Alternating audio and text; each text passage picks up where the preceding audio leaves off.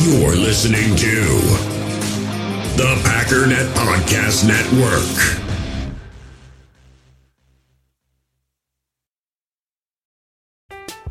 I'm Alex Rodriguez. And I'm Jason Kelly. From Bloomberg, this is The Deal. Each week, you'll hear us in conversation with business icons. This show will explore deal making across sports, media, and entertainment. That is a harsh lesson in business. Sports is not And, uh, as simple you know, I- as bringing a bunch of big names together. I didn't want to do another stomp you out speech. It opened up so many more doors. The show is called The, The deal. Deal. Listen to The Deal. Listen to The Deal on Spotify.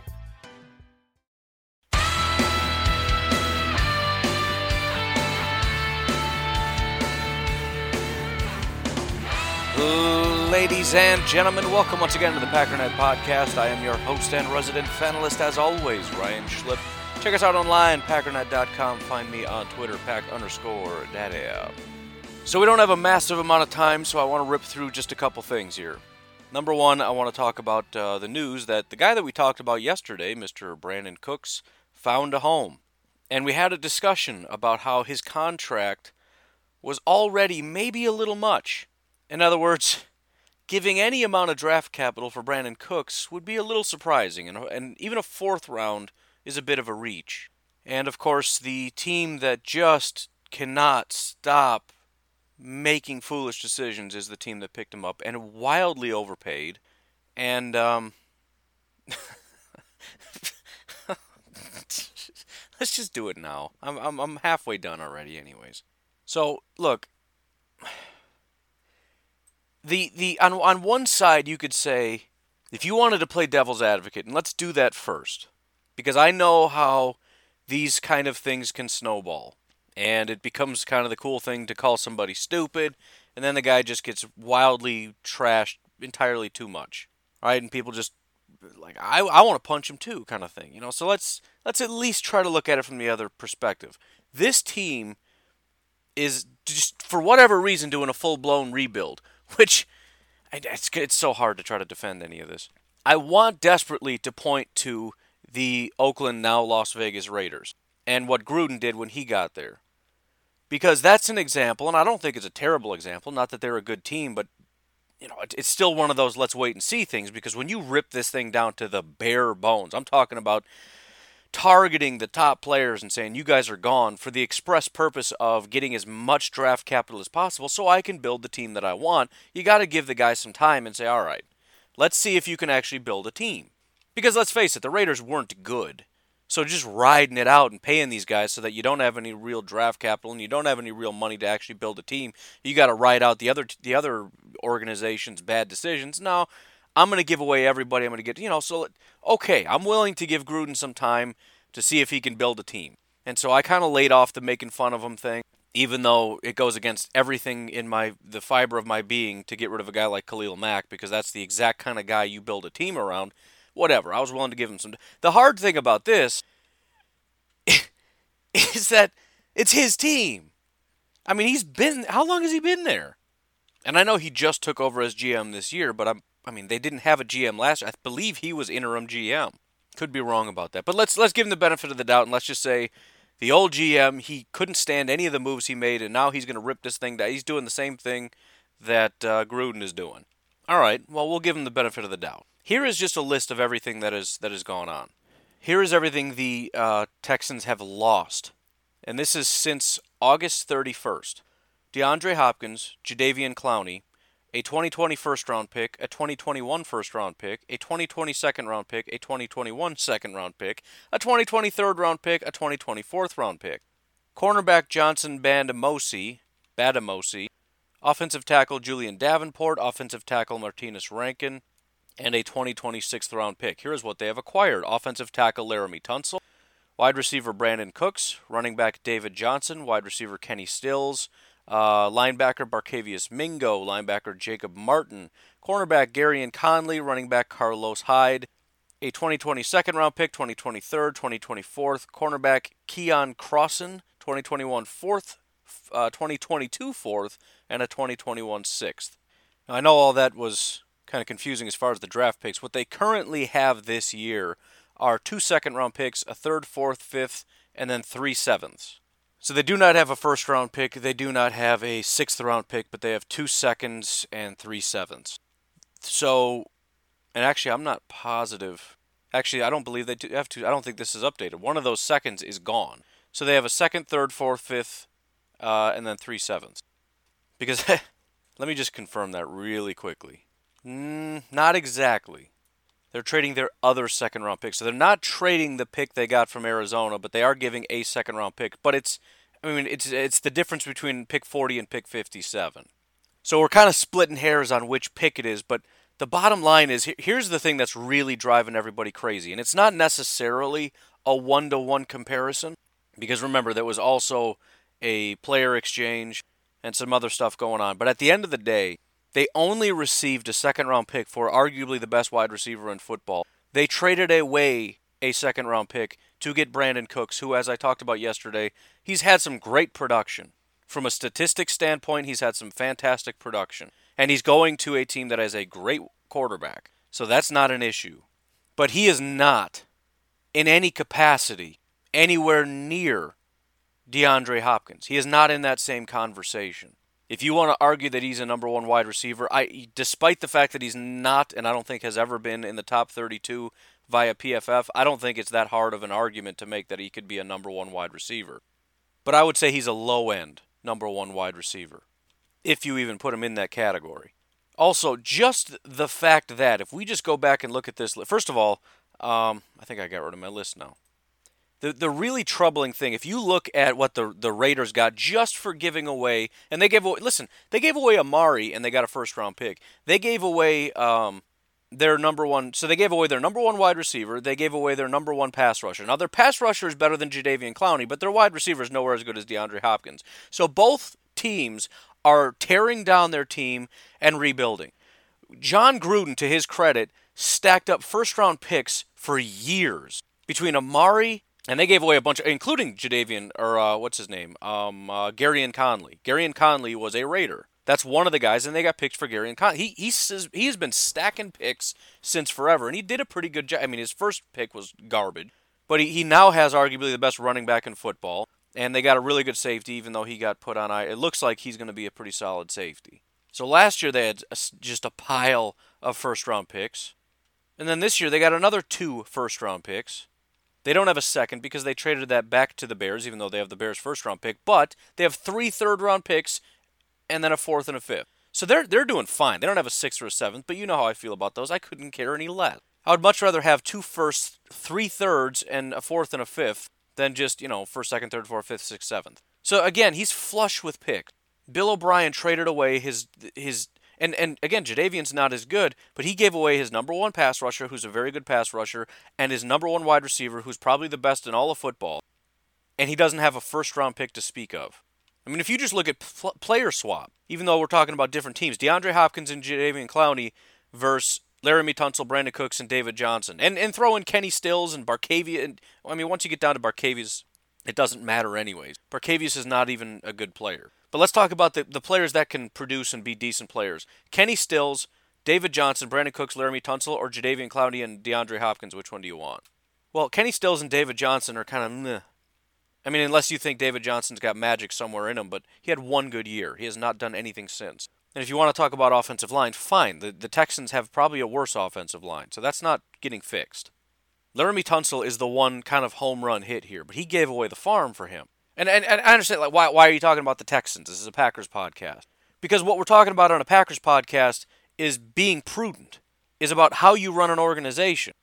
And at the end of the day, we should be looking at this and saying how grateful we are to be run by people that are very, very competent. And also, this is also kind of peeking into this is the kind of stuff, and I'm not talking about the exact moves, but this is the kind of stuff fans ask for, right? Well, what, how many times have you heard, why don't we trade this player for this player, or that player for this player, or this for that, or this for that? And it just gets kind of silly. Um, I don't know that we necessarily want somebody that does that. It also goes to our competition. Because there's, first of all, this isn't the only team. The other team that is an absolute nightmare that is being run by, by fools, as I mentioned yesterday, is the Rams. They are in cap contract hell right now because of the terrible contracts that they wrote up. They they gave away I mean, they got a second round pick, which is fantastic, and I'm shocked that they got that much. And they, they dealt with the one guy who would actually do that. I promise you, everybody's laughing at him again because I, I, I, I would be stunned if anybody even came close to offering that. And I just think Bill O'Brien was in the dark. I don't think he realized that nobody was willing to even offer probably a third for him. And he probably got lied to. They probably called him up and they're like, "Look, I got an offer for a second round pick, um, but if you'll give me your your your later second, look, you got two of them. You give me your later one, you can have them." And he just pulled the trigger because he just got played. But also, let's not forget, both of those teams are playoff caliber teams, and we're watching them get ruined from the inside out. These are teams that should be on the top, eh, you know, standing in the way of the Green Bay Packers, and they're self-destructing the Texans, if if they had even a, a halfway competent uh, organiza- you know, top-down organization, this is a team that has not had talent for a long time that continually gets dragged into the playoffs. I mean, you got a quarterback, you got a wide receiver, you got a terrible offensive line, you got no run game. They've, they've never had an offensive line or a run game. They've had a quarterback and a wide receiver. Defensively, they got J.J. Watt, who's incredible, but he plays half a season. And then you got Jadeveon Clowney and a couple other guys that are fairly good. But this is not, you know, it's whatever, you know. But they, they've always just been on the cusp, and it's just they're just self-destructing, and it's a beautiful thing to watch, and it's it's and it's part of the reason why just hanging on sometimes is good enough, because a lot of teams just can't help themselves.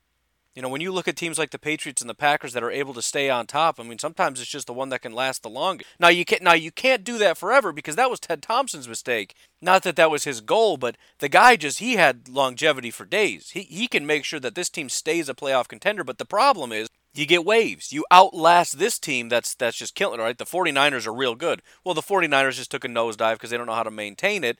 And so now the Packers are above the 49ers. That's great. But guess what? Now there's a new team. Now it's the Seahawks that are above you. It's like, all right, well, let's outlast the Sea. At some point, you got to put your chips in and say, no, we're going to be the best team. We're going to put, the, and that's that's where that comes into play. And that's where I really like Brian Gutekunst because there is that question of waiting for your time. And when you think you got everything kind of where it is, that's when you take this pile of money, you push your chips in and say, we're going for it right now. Now, depending on how you do that, it's kind of a high risk proposition because if, if you mess that up, it's possible that you've ruined yourself for quite some time. We saw the Jaguars do that and some other teams do that. You know, the Bears, I mean, they took a big swing at a random time and now they're just coming they're coming down hard. And they're still they're swinging on the way down. They, they don't know what they're doing. But anyways, as as nonsensical as it all is, it's a great thing for the Green Bay Packers. We didn't necessarily directly take advantage of them by getting underpriced players or giving away guys that uh, we could have gotten much more value for. I've I've gotten I can't tell you the number of times I've had people reach out and say, "Why don't we trade this?" In it, you know, I'm talking some of the best players on our team, trade them away and get draft capital, or whatever. And stuff like that is never going to happen. But I tell you what, if, if the Packers ever wanted to, they probably could have called up Bill O'Brien and got the job done because he's he's just he's doing every wrong thing that you can imagine. So, anyways, Brandin Cooks got traded for a second, absolutely stunning, and it's and, it's all good because it's it's all just about cap inefficiency, or or you know value and efficiency when you talk about draft picks or whatever, I guess. But when when people are inefficient with their money, it essentially means they have less money. And being efficient with your money means you have more money. And it, it's just kind of a way of everybody kind of has the same amount of money, but not really. The way in which you can manage your money and the, the people that are better managers of their money essentially have more money to play with, which means they can build a better football team than other, everybody else. It's why you have teams like the Bears who have a bad roster and no money. That doesn't make any sense. How is that possible? Where is all your money? It, it's spent inefficiently. You're overpaying. So, anyways, again, be happy that we've got, you know, Brian Gutekunst isn't perfect. None of these guys are. I'm sure he's he's made bad decisions and he's going to make a bunch more, just like you or I would or anybody else would, and Bill Belichick has and everybody has. But um, there are some real know nothings running football teams in the NFL, and it's it's kind of shocking, man. I mean, I mean, just from the perspective of it doesn't make sense when you look at NFL football players. You don't have that because if you can't hack it, you don't play. If you aren't the best in the world, you're not going to make it. There, there is a, a, a vetting system, and the league makes sure of that. I mean, if, if you're not good, you don't play. And, and by good, I mean, I mean even even the players that aren't, you know, you look at a guy with a, you know, PFF grade near the bottom. He's still literally one of the best in the world at doing what he does. But we've got people running teams. I'm I'm legitimately con- convinced, and it's not because I think I'm a genius. It's the exact opposite. It's because I know I'm not a genius that I can make the statement that I believe there are certain organizations that if I went in and just did my best to try to emulate what guys like Ted Thompson have done over the years or Brian Gutekunst have done over the years and do my best, especially with my staff, to take in information and and try to assess things and make decisions. I believe me and and 98% of the people listening to me would accidentally make better decisions than guys like Bill O'Brien and the guys that are running the Lions and the Bengals and some of these organizations that just genuinely don't don't understand what they're doing. And uh, it, it, you know, it's unfortunate for the fans and it might be unfortunate for the league, to be honest, to to have that. I mean, it's just I don't know. I don't I don't really want to go down the road, but it, it's the NFL is built so that you don't have teams that stay at the top and you don't have teams that stay at the bottom. And we have had teams that literally have never left the bottom. I mean, I suppose I shouldn't say that. They, they've. I don't think we have any teams that have never been even good. But for the most part, that sums up their entire franchise. I mean, the the Bengals are pretty close, man. But I know they've been to the playoffs and the Lions too. But I mean, the, the, the league is, is, you could almost call it rigged. I mean, it's just, you, you've got all the money, you've got all the draft picks, you've got everything when you're a bad team. There's no excuse for you to stay at the bottom. And so, you, you know, the, the problem is you've got people with a lot of money that have built or b- uh, bought teams that don't know how to run teams and don't know how to hire. And that's the other thing. All you got to do is hire people that know what they're doing, and they can't even do that. How in the world do they? Well, it's because it's the kids of people that know how to run things. I was going to say, how does I mean, no disrespect to Miss Martha Firestone Ford, but you've got the wife of a grandchild of a person who built a great business. And that doesn't necessarily make you qualified to run a team. Just saying. Same goes for Miss Virginia McCaskey. I mean, she is, by all accounts, a very tough, very hardworking, very dedicated woman. But being the oldest daughter of George Halas doesn't mean you know the first thing about how to run a football team. And that again, that's all to our benefit. And in in, in the case of even um, Miss Firestone Ford, she's not doing anything. She hires people, but she hires people out of her business, which is a, a car company, to come in and say, okay, use your car principles here and business principles to hire people that know how to run football teams. And he's out there trying to hire football people. And it's just, they, they don't know what they're doing, man. And you got actual, real football people like Mark Murphy who are watching all this and just going, this is a joke. Like, this league is kind of just a joke. I mean, half of this league is just people that don't know what they're doing. You got billionaires playing Madden. That's, I mean, that's literally all it is. It's like it's a fun hobby. I mean, you, the, the, the Buffalo Bills guy. I mean, they, they bought a hockey franchise because why not? And then they bought the Bills because, you know, why not, dude? It's fun. That's awesome, dude. We own we own two teams. And then they hire their daughter to run both simultaneously at the same time. Hey, run our hockey league and our football league. That's your job. Even though you don't know anything about either of these two things, you're going to run both. What? The Bills are never going to do anything unless they accidentally stumble on somebody that knows how to run a football team. Baffling to me. And I listen, I'm being I'm being positive. I'm not being negative. It's okay. I'm I'm being p- positive that these teams are garbage. I'm I'm 100% positive. And again, the positive act uh the thing, positive word, the words that I'm saying, the word things that I speak out of my mouth are that the Packers are in a good position because they're run by football people. And so this is a good football team that is run well. And and and the the other issue is you look back at 2019 as we all do and you say, "Okay, where do the Packers rank against such and such and so and so?" Right? I was I was doing a interview a couple days ago with uh, my old boss just started a uh, podcast or whatever but I was, uh, you know, he just asked me, okay, who, who are the top teams? And I just listed the, the top four, right? That if you ask anybody, who are the four probably in big, in my opinion, it's going to be the, uh, the, the Saints, the Chiefs, the Ravens, and the 49ers, right? Those are kind of the, the scariest, maybe. But the other question is, what is what is any team's ability to stay at the top? And that honestly, that's one of the things that scares me about the Chiefs. I, and I know I've been I've been down on the Chiefs, and it's hard to count out. You know, it's with Mahomes, it's the same thing with Rodgers. When you got a guy like that, you can never count him out, and that's true. I'm, I, if they go back to back, I mean, it just it wouldn't necessarily blow my mind because they're easily one of the best teams in football. But again, I it is my contention that once they got rid of John Dorsey, that team has started a, a path going in the wrong direction. And I do think that their roster has gotten worse. I don't know that that's even necessarily debatable. Which again, massive props, especially to their defensive coordinator, for making that defensive unit really competent because this is not a good pile of players at all.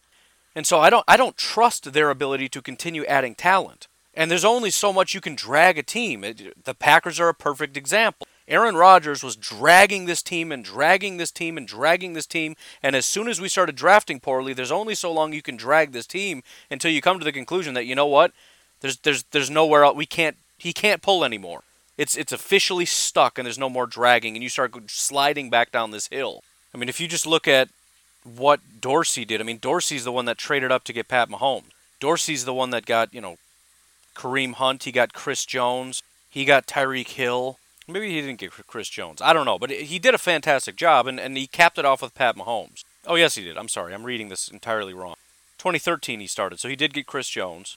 He also got Marcus Peters.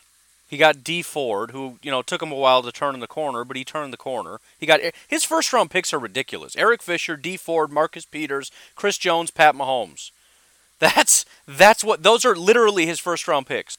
Eric Fisher's a freak. Dee Ford became a freak. Marcus Peters is a freak. Chris Jones is a freak. Pat Mahomes is the best quarterback in football. And they fired the guy. And guess what they've done since then? Breeland Speaks and Mecole Hardman. Those aren't first round picks because they haven't had a first round pick since.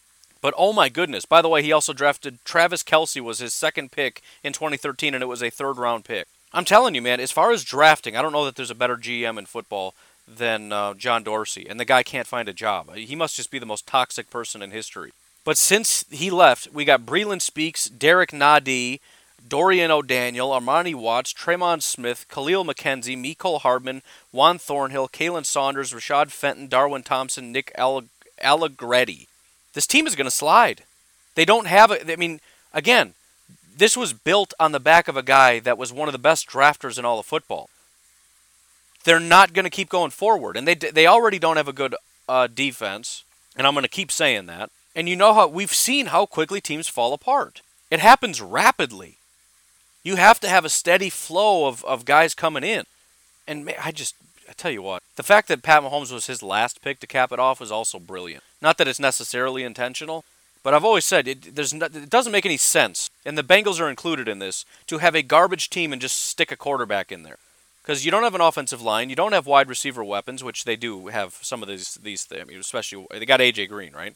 Oh, and they actually have two really good wide receivers. But in general, to have a garbage team and stick a quarterback in there, it just it doesn't usually work out very well. To build up a team and then put a quarterback in is just it's just beautiful. Also, one more comment on this, and I know I'm going down weird rabbit hole. The other thing that I really like about this is that when you look at teams who are winning, and this goes to what I was talking about about kind of just going all in on offense and saying, you know what, let's just push into our strengths here. The the patri- the uh, the Chiefs really became a thing when John Dorsey said, you know what, I'm pushing in all my chips. We're going to trade up for a quarterback. Right? We're just going to go for it. And granted, pretty much every first round quarterback you trade up for. That's been the history of first round quarterbacks. With very few exceptions, you trade up for them. But still, it's, it's an all in move to ignite an offense. The Baltimore Ravens, what did they? They traded up to get their quarterback. Now, I don't think they necessarily intended or expected him to be as good as he is. Case in point, it was their second first round pick they drafted a tight end in front of him. So anytime the Baltimore Ravens, you know, head honchos want to talk about how brilliant they are, please. There's, I mean, he, he doesn't. I mean, this, if anybody expected him to be this good, he wouldn't have made it out of the first pick. I was going to say top five, but that's silly. He's going number one overall. And then you look at the Saints, it's not that much different. They've spent a lot more in free agency, but they're pushing, man. And they're pushing to get wide receiver weapons. The Saints needed a wide receiver. They have a really, really good, another guy that you could argue is a top wide receiver in football. And you know what they did? They went out and got Emmanuel Sanders. And I'm just saying, I think the Packers need to have that same kind of energy. And I'm not saying they needed to do more in free agency. I think that they're doing what they can with what they have. And I think if we had a big pile of money, they maybe would have been a little bit more aggressive. And they're never going to overextend or overpay. And by the way, they again, they were in on Emmanuel Sanders. Emmanuel Sanders chose to go elsewhere. And again, I talked about it largely because his grandma wanted him to go play for the Saints. And I'm, you know, I respect that. You can't go against what grandma wants. Grandma apparently lives down the street or whatever, or relatively close, and can go see him and wants him to play there, and it's a great football team. I mean, you know, yeah, I would I would do that too. I mean, I probably wouldn't, but I wouldn't have to worry about going against Grandma because Grandma's a huge Packer fan. But uh, again, I'm, I'm chasing every kind of rabbit you can find here. But it all just comes full circle. The lessons learned here. Don't let people that don't understand football run your team. And at some point, you got to push into your strengths, especially offensively. Go all in for a quarterback, and if you have a quarterback, go all in on weapon. Stack this thing up and go get you a Super Bowl. Let's go get it, man. I don't know how we got here. I'm not going to double back. I'm sure I skipped over some things I said I was going to say. I don't care. Let's move on. Um, two things I wanted to talk about. Um, again, I don't. You know what? Let's take a break because I forgot to take a break. We'll take a break here. We got two more things to talk about, including the game of the day. Oh, one other thing. I keep forgetting. This is a. I shouldn't do single messages to one person, but you know what? We'll, we'll call it a shout out as an apology for being so dumb. Um, any any of you that have worked with me in any capacity or asked me for things know that I, I just I take a long time to, to get what you need. But uh, my man Taj won a uh, a draft guide, and I still have not got that to him. There are reasons, but not enough good reasons, so I'm not going to give excuses. But I promise you, I will get that to you as soon as possible. My bad. I'm the worst. Sincerest apologies. Let's take a break.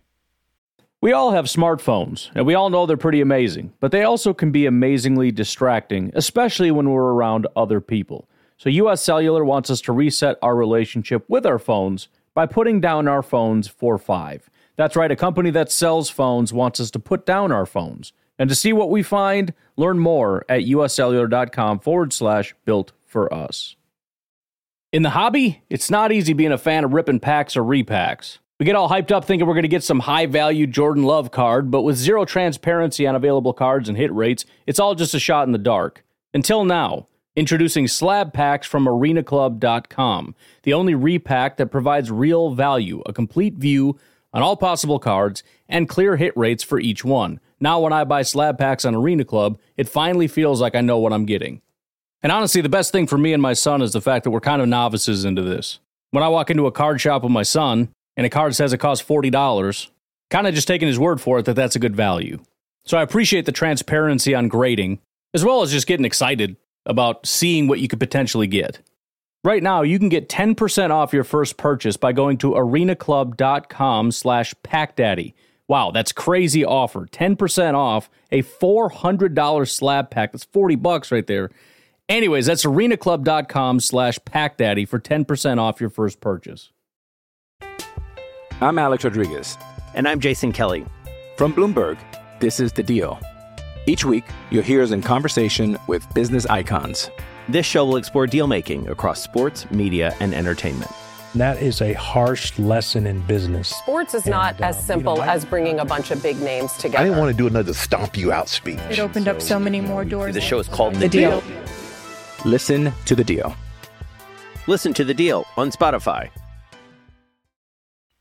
So the first thing, and I, I don't want to step into a massive landmine, and I might be, but I just this morning was perusing around on Twitter, and I saw a guy just getting. He was in the kick circle, which is you know when you say something against the group and they put you in the middle of a circle and everybody takes turns kicking you.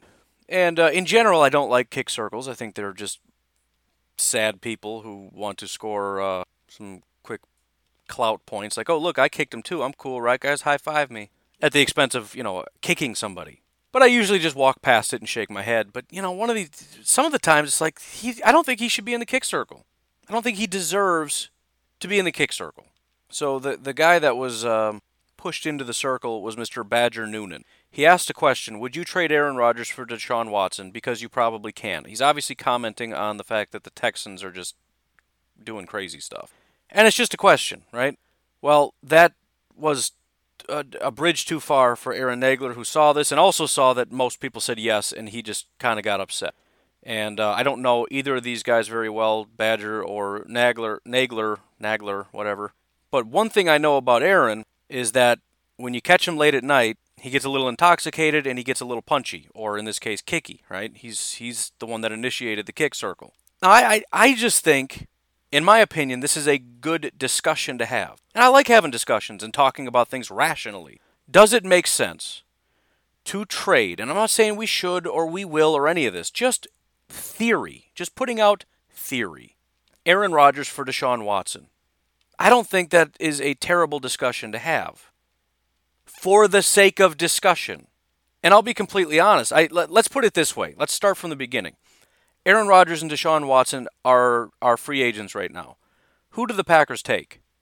Now, the the most anti Badger Noonan, and I'm calling him that because I don't I don't I don't know his other his real name. I don't know who he is. Let me click on his thing. Maybe it says. It does not. So Mr. Badger, but the people that are that are most anti this are very very, you know, the always defend the Packers, always defend Aaron Rodgers, always defend whatever. They're never going to come into these kinds of discussions because they're incapable. They're entire and no offense if you're that person, but just own up to who you are. You're entirely irrational.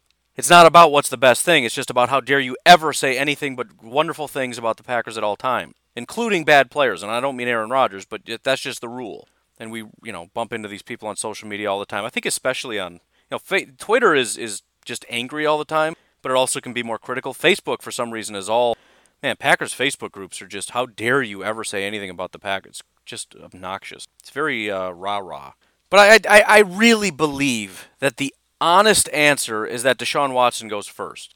Deshaun Watson is a very, very good quarterback. And even if you say, even at this stage of his career, he's not quite as good as Aaron Rodgers, right? Aaron Rodgers, even at nearly 40 years old, is still a better quarterback. The fact is, he's nearly 40 years old. Deshaun Watson is, is a guy that is incredibly talented, despite having no run game, no offensive line. And I, I, I just think I think it would be Deshaun Watson. If you think it's Aaron Rodgers, that's fine. But again, it's just a discussion and it's a fine discussion to have. My my whole point on this though, and he you know he kind of follows it up by saying Deshaun Watson is 24 years old, which is crazy.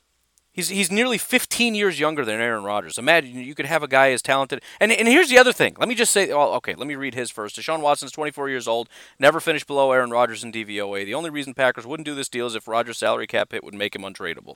Yeah, got it. The other thing is, we're fine having an open discussion about possibly drafting a future quarterback. And we're talking about one of the best young quarterbacks in football being available. Would you not take him? And you're saying absolutely not because we want Aaron Rodgers for another three years.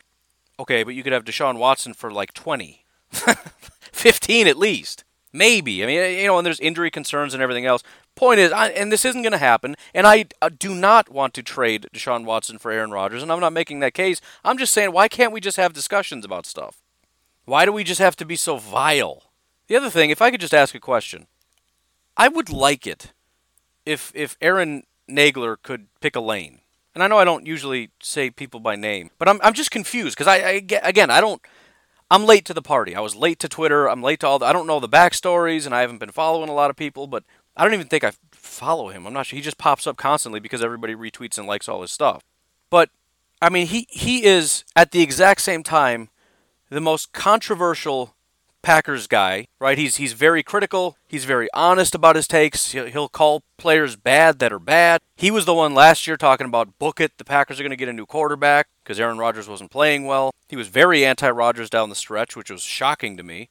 But then at the exact same time, he is the biggest pearl clutcher on Twitter. How dare you say bad things? Right? He was he did that about Kevin King. How dare you say bad things about Kevin King? Now suddenly, how dare you say bad things about Aaron Rodgers? It's just I don't get it. I don't care which team you're on. The the don't ever say anything bad about any Packer ever because we're Packer fans and this is a family and you don't ever do that. Or we have actual honest adult conversation. But you got to pick a lane, man.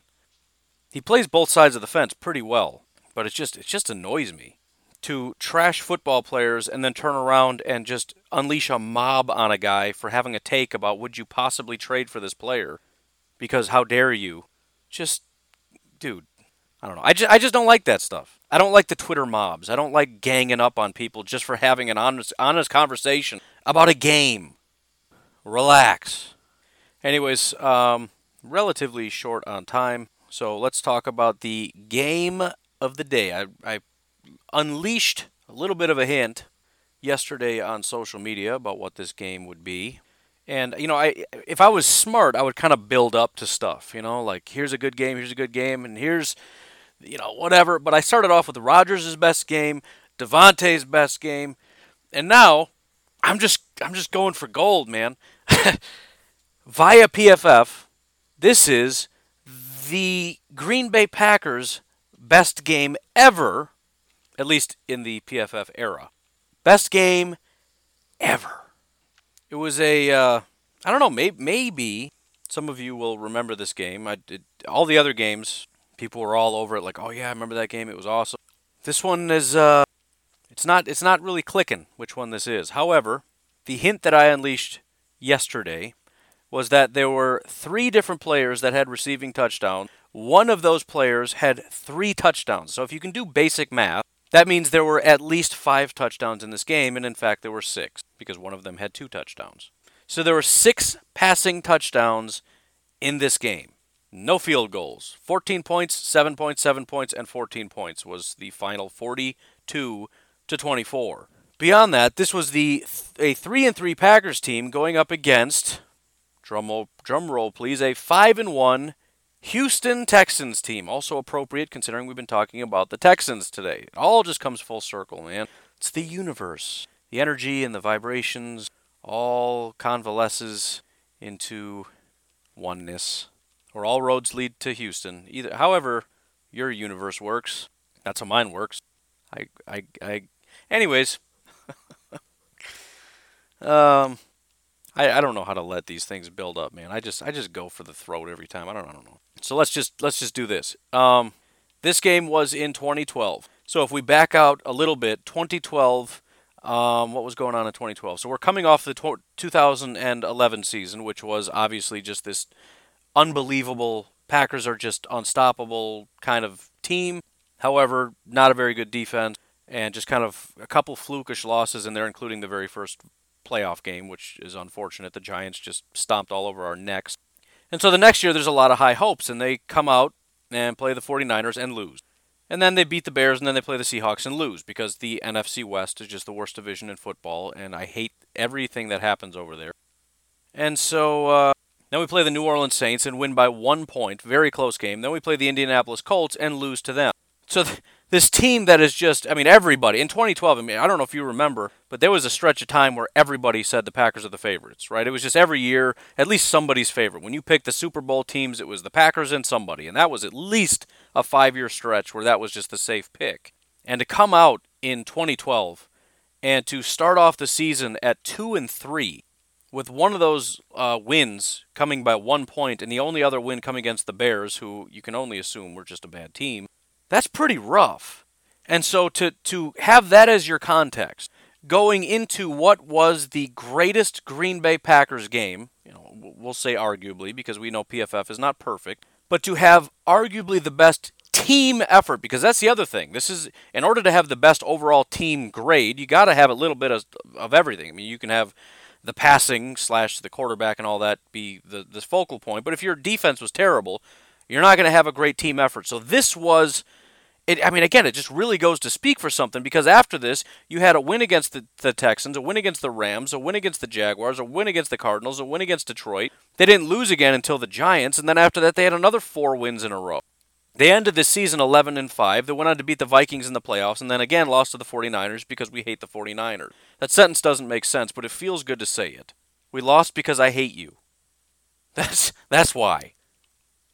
And no, I don't need to give any other reasons because that sums up everything. I hate the 49ers. Hate, hate. And I am being positive. Again, I'm positive that I hate them. It lasted two days, folks. Me being positive lasted two days. Jim, I'm sorry. I failed you. I'm very, very sorry. I also, you got to understand, by the end of the week, I am beyond sleep deprived. We're talking four hours of sleep, maybe five hours of sleep. And you, you do that for five days straight. That's this is why I take days off on the weekend, so I get that get to sleep in a little bit. I get a little cranky. And remember, I'm drinking cold instant coffee to wake up in the morning. Everything about my week just breeds anger. So, um, you know, then you talk about losing to the 49ers in the playoffs. What do you expect, man? Get a little heated. But let's talk about this game because we got to get her rocking here. Also, uh, let, let me just say this because there's been some confusion. I have Game Pass, so I, I didn't have the ability to say how do you get free Game Pass and I've had people reach out and they're like I go to Game Pass and it says I have to pay. I had somebody reach out yesterday and explain the process. Don't go to Game Pass. Just download the NFL app. Let me actually just do it right now and see if, what happens. Again, I have Game Pass so it might be different. I don't know. Let me just look really quickly here. So if you click on if you, so download the NFL app, click on more and Game Pass is an option. Click on Game Pass and I'm assuming it's just there. In other words, it's just open for everyone. So if you if you have not been able to take advantage of this or you think I'm a liar, try that and see if it works.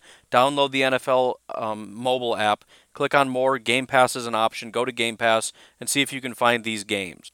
By the way, I haven't watched these yet this weekend. I'm going to be watching these games because I'm very excited, especially this one. I'm probably going to start with this one because I don't I don't remember it. Seems like it. And, and by the way, the final score was 42 to 24, which you might look at that and say, well, it doesn't sound like the greatest game ever, despite the six you know, heroic Aaron Rodgers game. 24 points isn't that. Remember, 5 and 1 Houston Texans team. This is a good team. And, and they became 5 and They were 5 and 0 going into the game. They're 5 and 1 only after the Packers played them. They ended the season 12 and 4. As a matter of fact, the only game they lost in the first 13 weeks was to the Green Bay Packers. They lost 3 of 4 down the stretch. Just, you know, things just quickly fell apart. In fact, they got trounced, man. 42 to 14 by the Patriots, 23 to 6 by the Vikings, 28-16 by the Colts, and then the second game after beating the Bengals because it's the Bengals barely in the playoffs. They must somebody must have got hurt or something, probably JJ, because they just something happened around week 14. They were just not a good team anymore. Anyways, I'm just, I'm just going to end up calling in sick to work today if I don't stop flapping my face. I, I'm I'm just torn. Do I want to do the the drive by drive? The you know yeah, let's do that, and then we'll do the uh, the the summaries because I want to do the summaries. All right, I like doing the the, the play by plays. If you don't, then I'll I'll catch you uh, catch you on probably Sunday. Good talking to you. So, very first part of the game, the uh, the Texans get the ball first, basically go three and out right away. Remember, the, this isn't about highlighting a particular player. This is a team effort. And so, right out of the gate, the very first play, first play of the game, C.J. Wilson gets a two, uh, gets a two-yard sack on Max, Matt Schaub. Yes, a Matt Schaub led team was a very good team. Just deal with it. That actually ended up being pretty consequential because on third and 12, they ran the ball for 10 yards. It would have been a first down if not for a two yard sack by C.J. Wilson, who had a very good game this week. Very first drive for the Green Bay Packers. They start at the Packers' 33 yard line. Alex Green is the running back. He ends up doing what Alex Green does, which is, you know, Packers have not had a very good run game pretty much our entire lifetime, with very few exceptions. End up getting a third and five situation, nine yard pass to Jordy. Alex Green gets seven. Rodgers throws a couple incomplete passes. Now we're sitting here at third and three. Another incomplete pass, and they're about to punt the ball. Fourth and three, they're about to punt the ball. Defensive offsides. We get we get we get some new light. And what happens? Death happens. Very first play after that, the Houston Texans 41 yard line. Aaron Rodgers throws a 40 yard, 41 yard pass to Jordy Nelson for a touchdown. Packers kick off the ball. Texans kind of get rolling a little bit. Very first play is a 15 yard pass to James Casey. Incomplete, four yard run. Third and six, Matt Schaub gets sacked by Jerel Worthy for 10 yards. They end up having to punt. Again, team effort, man. Defense was on point in this game. Next drive, I'm not going to highlight the whole thing. It's a decent enough drive. They go from the 27 yard line to the 42, but ultimately, Tim Masthay, greatest punter in history until now with Mr. J.K. Scott. Got to show love. I mean, Masthay was probably better, but J.K. is my guy. Give it to Houston. Houston has a decent enough drive, but at the end of the day, it's a lot of effort to go nowhere. They convert a couple first downs, but ultimately, after Tim Masthay just boots a beautiful uh, punt, they get pinned at the three. They go from the three to the 17. So not only is this great effort by the offense and great effort by the defense, you got guys like Tim Masthay kicking balls inside the three yard line.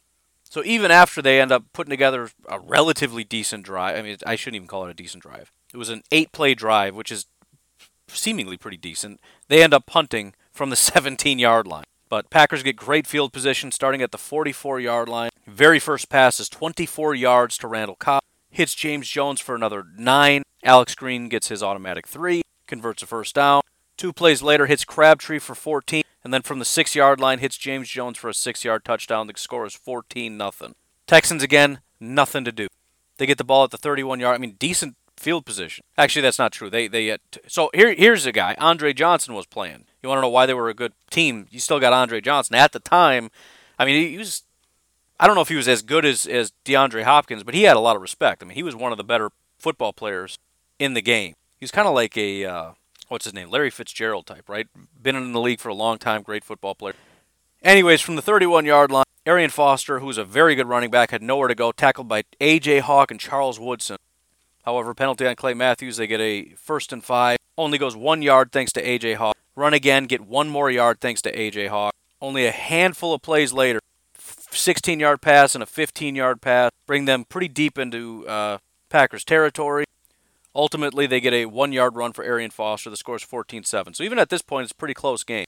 Next drive, the Packers got the ball at the 22 for the sake of speeding it up. Pretty slow, methodical drive. They end up getting to the Packers 33. Alex Green's having a pretty good drive, getting eight yard chunks. Did that twice on this drive. Hits a 10 yard pass to Jordy Nelson. Throws a deep bomb to James Jones. Gets a defensive penalty on Kareem Jackson, putting him at the Packers or the excuse me the Texans 21 yard line. So what does he do? He throws a 21 yard pass again to Mr. Jordy Nelson for a touchdown. Scores 21 7. Texans get the ball. Pretty good drive. End up getting a 51 yard field goal, making it 21 10. Packers aren't able to do anything um, in halftime. Neither are the Texans. So end of the half, 21-10. One of the one of the other things that was awesome about this team, not only can they do 41-yard bombs and 21-yard bombs to score quickly. This is a team that had so many weapons they could easily carry on a drive. Coming out of the half, you've got 1, 2, 3, 4, 5, 6, 7, 8, 9, 10, 11, 12, a 13 play drive just to get to the Texans' 20 yard line and kick a field goal. On that drive, you saw runs from Alex Green, passes to Randall Cobb, passes to Jordy Nelson, runs by Aaron Rodgers, and passes to Jermichael Finley. I mean, th- th- there's guys everywhere. And that didn't even highlight half the team that it was capable of, of making plays. So they get to the 20 yard line, and Mason Crosby kicks a field goal and is good. Well, I thought you said there were no, no field goals. Right, because Connor Barwin got a penalty, so the Packers get to keep going. So on top of this really long drive, guess what? They keep going. Aaron Rodgers continues to dink and dunk with using Randall Cobb. Alex Green gets one more yard and then finally hits Jordy Nelson one more time for a one yard touchdown. Texans get the ball, they start rolling, they get already a couple first downs, and then finally Matt Schaub gets sacked by Mr. AJ Hawk for 12 yards. They're not able to recover from that. That was a second down, putting them in third and 20. Incomplete pass, they got to punt the ball. Packers go three and out. Texans get the ball. They're able to get a pretty good drive together. Arian Foster gets a one yard touchdown. Score is now 28 17. So the Texans kick off. There's a glimmer of hope, right? We can possibly put this thing away. We're at the end of the third. If we put together a Herculean effort, we can maybe maybe put this thing away. But the Packers are the Packers, and they can kill you in a million different ways. And they kick off the ball, and it's a 68 yard kick. And Randall Cobb returns this for 46 yards. And so the, the, the, the very first drive, Alex Green runs for nine yards. Packers are now at the Texans 48. Aaron Rodgers throws an incomplete pass, and on his second pass, he hits a 48 yard touchdown pass to Tom Crabtree. Th- this is a football team. And part of the reason I'm doing this is, is to inspire that excitement of what could be, and also continue my push and my lobbying for bringing back the offense. This is a team that just crushed your hope and crushed your dreams. Anytime you thought maybe, just maybe, we could do something, you get 48 yard passes to Tom Crabtree. You get 46 yard returns from Randall Cobb. And now, when your hope is already pretty much dashed, you're starting at your own 20 yard line. You throw an incomplete pass because you're Matt Schaub. And on your second play, you throw another pass, and Sam Shields picks you off. And now, already down 35 to 17, the Green Bay Packers, with Aaron Rodgers on the field, are on your own 27 yard line. I mean, they're just. You look at the score and you think it, it. It seemed like, especially at times, and even at the end, it wasn't as big of a blowout as other games have been. This was a blowout since since the word go. Alex Green gets five. Alex Green gets five first down. Alex Green loses a yard. It's second and 11, so Aaron Rodgers says, All right, enough of this messing around. We should just burn out the clock, but this is embarrassing. Throws an 18 yard pass to James Jones. The first time the guy throws a football pass, he throws an 18 yard touchdown to James Jones. Because this, yards ain't nothing but a number, man. Doesn't matter if it's one yard to Jordy, 41 yards to Crabtree, 18 yards to James Jones. I don't care what the distance is. If I decide we're getting a touchdown, and it's time to get a touchdown, end of story. Then, to add insult to injury once again, the Houston Texans say, all right, we're going to mount a drive now. We're going to put this thing away. And they do. Let's see. We got a 1, 2, 3, 4, 5, 6, 7, 8, 9, 10, 11, 12, 13 play drive, getting all the way to the Packers 20. Man, they're coming. They're about to put this thing away. However, pass intercepted by Casey Hayward and returned 17 yards. So the Packers again get the football. Unfortunately, they were pretty unsuccessful, and Tim Masthay goes to punt, it gets blocked, and they get a touchdown. So the Texans did get their touchdown, but it wasn't really, it's kind of a fluky thing. Anyways, this thing just kind of gets burned out from there. That's how you get to 42 to 24. They tried to kick an onside kick to salvage it. Tramon Williams said, no, thank you, picks up that ball. Starks and Kuhn and Alex Green try to burn out some time. Texans come back out, trying to mount it together, and guess what? Throws another pick to Casey Hayward. And again, the Packers are the Packers could have scored probably two more touchdowns if they really wanted to because they had opportunity. But they just gave the ball to James Starks and said go ahead and burn it out and he just, you know, he couldn't do it. And so they gave the ball back to the Texans and then they couldn't do anything either. At the end of the day, final scorecard. Aaron Rodgers was uh, was 24 of 37 for 338 yards, 6 touchdowns, no interception. He had a passer rating of 133.8. Alex Green 22 carries, which is a lot for 65 yards, which is pretty standard for what the Packers were doing back in the day. Longest carry was 10 yards, again, pretty standard. That's actually a really big play for uh, you know, back in the day. Receiving. Alex Green had one reception for 8 yards. Tom Crabtree, 3 receptions, excuse me, 2 receptions, 62 yards and a touchdown. Jermichael Finley had 2 receptions for 12 yards. James Jones had 3 for 33 and 2 touchdowns. Randall Cobb had seven receptions for 102 yards. Jordy Nelson, nine receptions, 121 yards, and three touchdowns. Defensively, you had sacks from A.J. Hawk, Jerel Worthy, and C.J. Wilson, as well as two interceptions for Casey Hayward and 37 yards, and another interception from Sam Shields.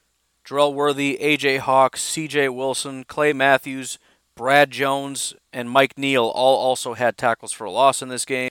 And on top of that, Randall Cobb had three returns for 86 yards, an average of 28.7 per return, his longest being the 46 yard return. So if you're in the mood for just a, a good, smooth, you know, again, 42 to 24, you can find bigger beatings than that from the Green Bay Packers. And we'll highlight a couple of those as uh, as we continue on with this series for as long as we can. There's a lot of good games out there. Probably even start looking back at, at deep history over time but just that consistent gas pedal, that that feeling of there's just no there's no sputtering. Right, the offense just goes and it runs like a, a, a, a just a well-oiled machine, and it doesn't matter what you do. You you apply pressure here, we'll go over there. You go there, we go here. Doesn't matter what you do, we're going to do something else. You zig, we zag, and there's just nothing you can do to stop it. It's similar to what you see from the te- from the um, teams like the Chiefs or the Saints, or you know maybe not exactly Baltimore, but te- kind of like that. There's just there's there's too many options, and it's too hard to stop even the first option, much less the second, third, and fourth option. So, if you miss those days, it's a good game to go check out. 2012, week uh, six against the Houston Texans, I believe. And again, the backstory is also pretty incredible. The Packers were coming off a real hot season with a really down uh, ending, and then started the year off slow, which of course has got to get people wondering right? The the end of the year you lost to the Giants, who did go on to win the Super Bowl, so that you kind of feel a little better. And then you start off like this. It's like, man, are are, are they done? Is this it? And then just an absolute Herculean effort that just sends a statement. And the season didn't end as well as we'd like, but um, this this was the spark, man. And it was arguably again the greatest spark that uh, has happened in the PFF era, which goes back to I think like 2007ish, 2008, somewhere in there. So basically, in in in Aaron Rodgers' tenure, this was the greatest game that the Packers had via PFF. Anyways, I got to get going. You folks have yourselves a fantastic day. I will talk to you tomorrow or Sunday or sometime in the near future. Have a good one. Bye bye.